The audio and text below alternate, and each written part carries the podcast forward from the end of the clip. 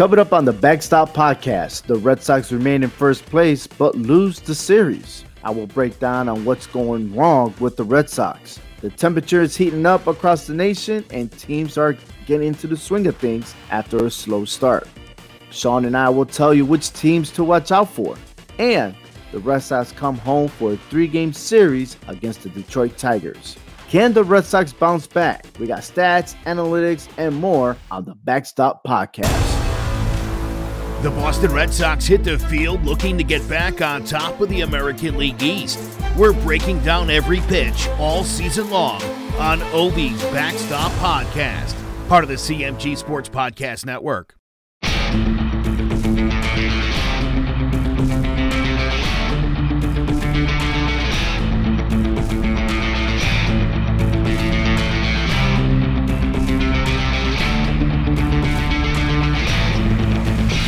Welcome to episode 13 on the Backstop Podcast. I'm your host, Obi Mees, with Sean Scanlon. For the first time since the season opener in Fenway Park, the Red Sox lose the series three games to one against the Texas Rangers.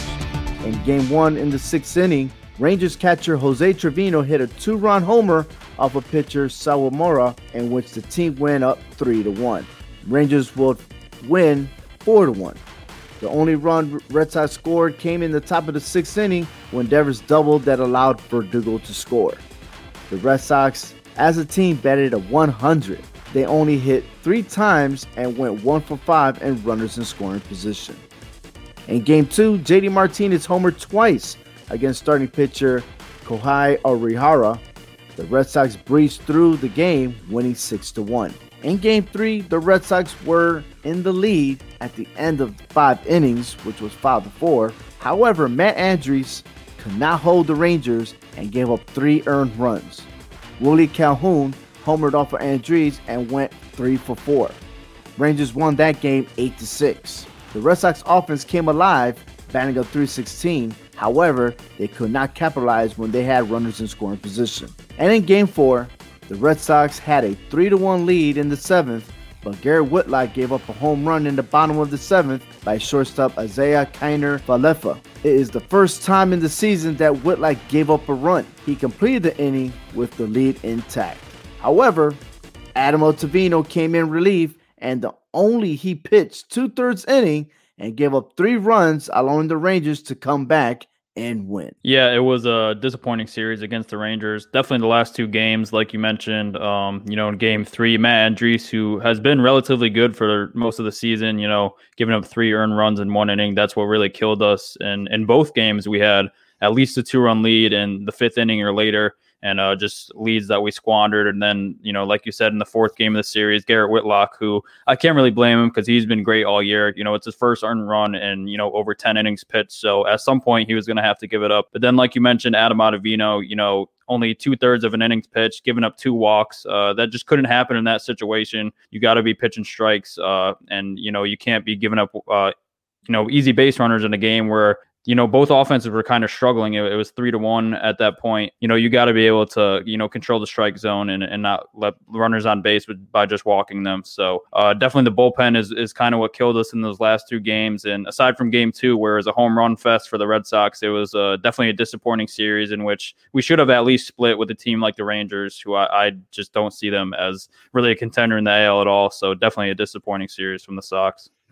Looking at the positive note here, I mean, we do got some hot Red Sox players such as Alexander Bogaerts, JD Martinez, and Alex Verdugo. But on the other side of that, look, you got Franchy Cordero and Bobby Dalbec who are not giving anything for the Red Sox. I mean, look, Cordero batting a 158, struck out 26 times in 57 at bats. That's nearly almost 50% of the time that he goes to the plate. He is not seeing the ball, he's not swinging right. I mean, look, the minor leagues start Tuesday, May 4th. I hope that he gets set down for rehab because it is much needed. I mean, you also, like I said, Bobby Dalbec, who's supposed to be the rookie of the year this season, and yet he's batting at 200, striking out 28 times in 75 at bats. He only has one home run and six RBIs. And this is the guy that came last year towards the end of the season and he was hitting home runs left and right. So is it the weather? Is it the ball? I mean, just What's what's the science of all this?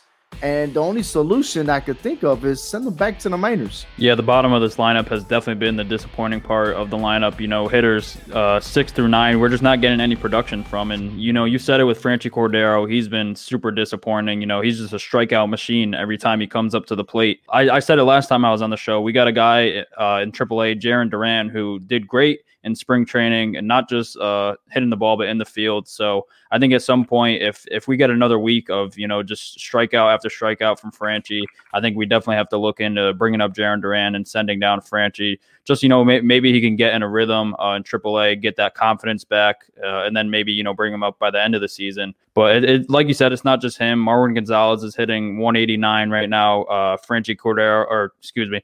Hunter Renfroe 191. He did have the home run, which was nice to see because that's he's the power hitter. But still, we can't have these guys hitting under 200 uh, at the bottom of the lineup. If it's just one or two guys, maybe, but to have four guys at the bottom of the lineup is just killing it. Uh, especially for all the guys at the start of the lineup who have been doing great. JD Martinez is the best hitter in baseball right now. Is Xander Bogaerts. uh, he brings it consistently year in and year out. And then you mentioned Verdugo is getting hot. Uh, Devers is getting hot at the right time.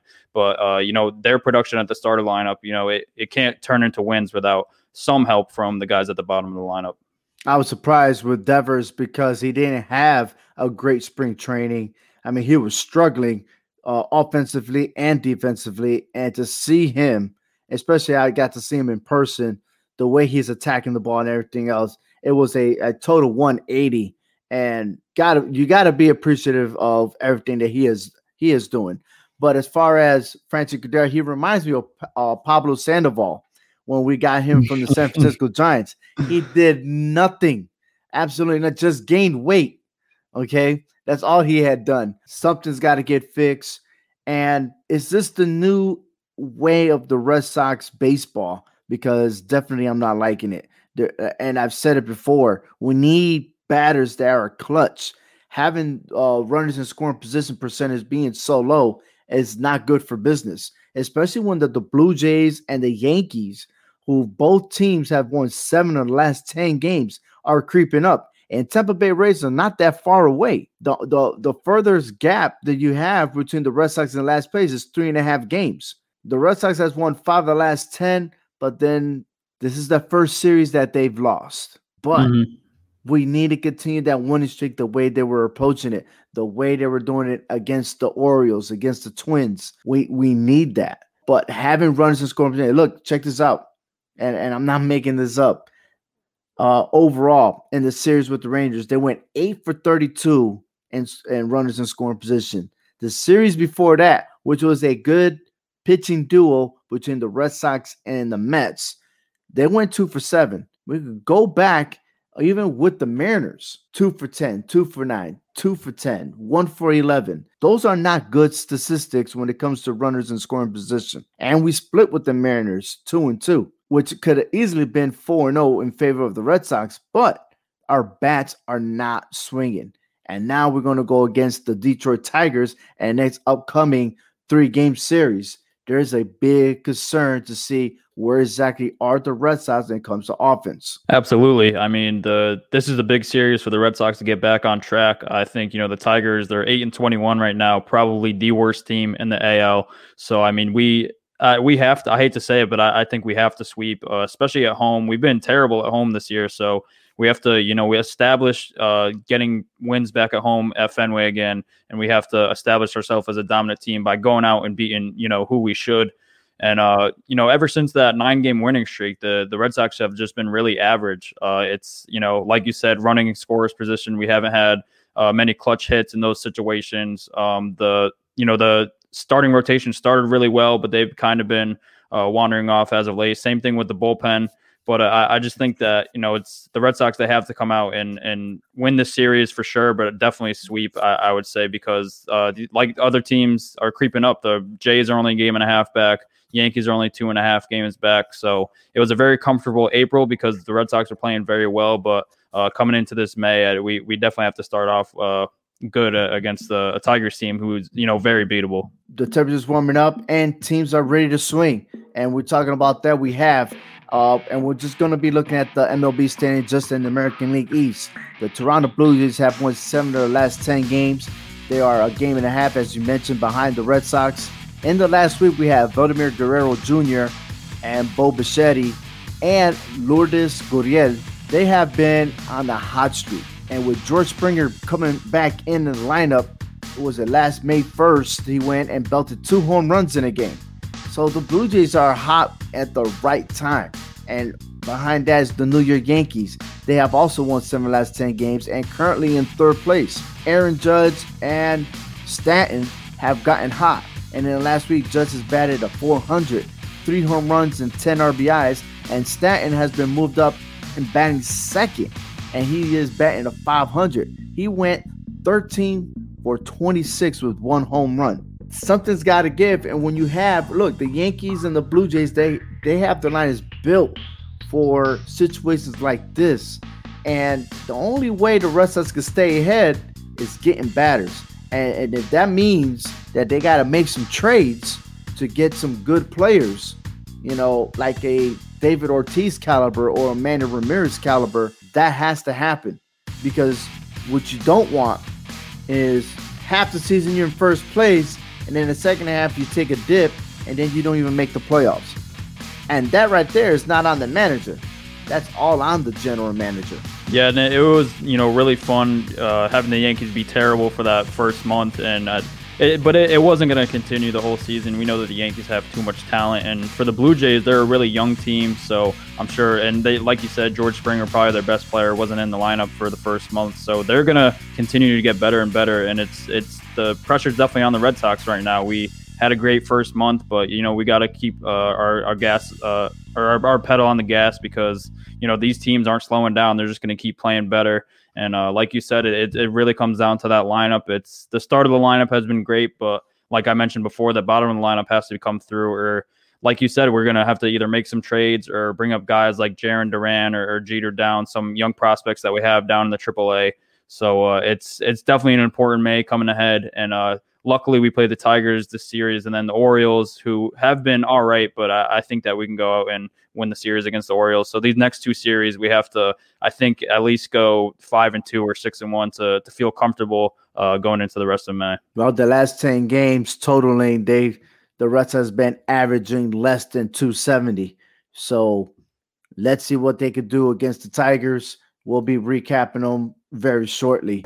But uh, hey, you're listening to the Backstop Podcast presented by Clovercrest Media. Check out clovercrestmedia.com for variety of podcasts, whether it's crime, sports, politics, you name it, it's all there. Visit clovercrestmedia.com. Also, you can also check out our show on hhwshow.com, which was originally the Hard Hitting Wrestling Show website, but they're also covering all Four Downs podcast, the HSW show, and of course, yours truly, the Obi's Backstop podcast. And we'll go ahead and look it up as the Red Sox will host a three game series at Fenway Park versus the Detroit Tigers. And game one, Nick Pivetta will take the mound versus a pitcher to be determined. Pavetta has a quite a success against the Tigers. Tigers are hitting just a 0.69 against him. So Ooh. that looks promising for the first game. Game two, Martin Perez will take the mound versus Casey Mize. Perez has allowed the Tigers to bat at 271. That is kind of a concern there. If you can get the outs on Miguel Cabrera and Robbie Grossman, he will do just fine. The Tigers' Casey Mize will face the Red Sox for the very first time, so we don't have much. The only player that he has pitched to was Marwin Gonzalez. So we'll see if he's going to be in the lineup or not. In game three, we got Nathan Eovaldi versus Spencer Turnbull. Eovaldi has allowed the Tigers to bat at 255. Wilson Ramos and Miguel Cabrera have batted well against Eovaldi. Tiger Spencer Turnbull has quite a success against the Red Sox. The Red Sox are only batting a 214 against him. Franchy Cordero has had his success while he was with the Royals. As we mentioned already, he can't even see the ball. He can't even swing. So his factor being in lineup it's not going to really help for the Red Sox right now. Yeah, Nick Pivetta, I mean, he's been the most surprising starter so far. I think he's probably been the best pitcher uh, of the starting staff uh, so far. And I think that, you know, I'm definitely looking forward to that because I, think that he's been a, a, pleasant surprise. And then we got Martin Perez, who actually had a good start against the Rangers uh, in the first game. Unfortunately, we lost four to one because of the bullpen but he went five and two thirds, uh, seven strikeouts and only one earned. So uh, hopefully we see some success from him. Uh, he kind of had a rough start, but if he can continue to build off that last start, I, I think it'll uh, bode well for us. And then Nathan Eovaldi, he's uh, he's been hit or miss. He's had some good starts and, and uh, some bad starts, but I think that you know once he starts to get into the rhythm come May time, I think that you know the the Red Sox rotation will be fine. So like I said, I think there's definitely a good shot uh, to get a sweep. I think that we have three good pitchers uh, going against the Tigers lineup that isn't that great. So uh, definitely hoping for a sweep here. If not, at least a, a series win. This Sunday will be our podcast debut on social media. If you like this podcast, please follow us on YouTube and Facebook. You can also visit hhwshow.com on the Ovies Backstop Podcast. Thank you so much for listening to Ovi's Backstop Podcast, part of the CMG Sports Podcast Network. For more, visit hhwshow.com.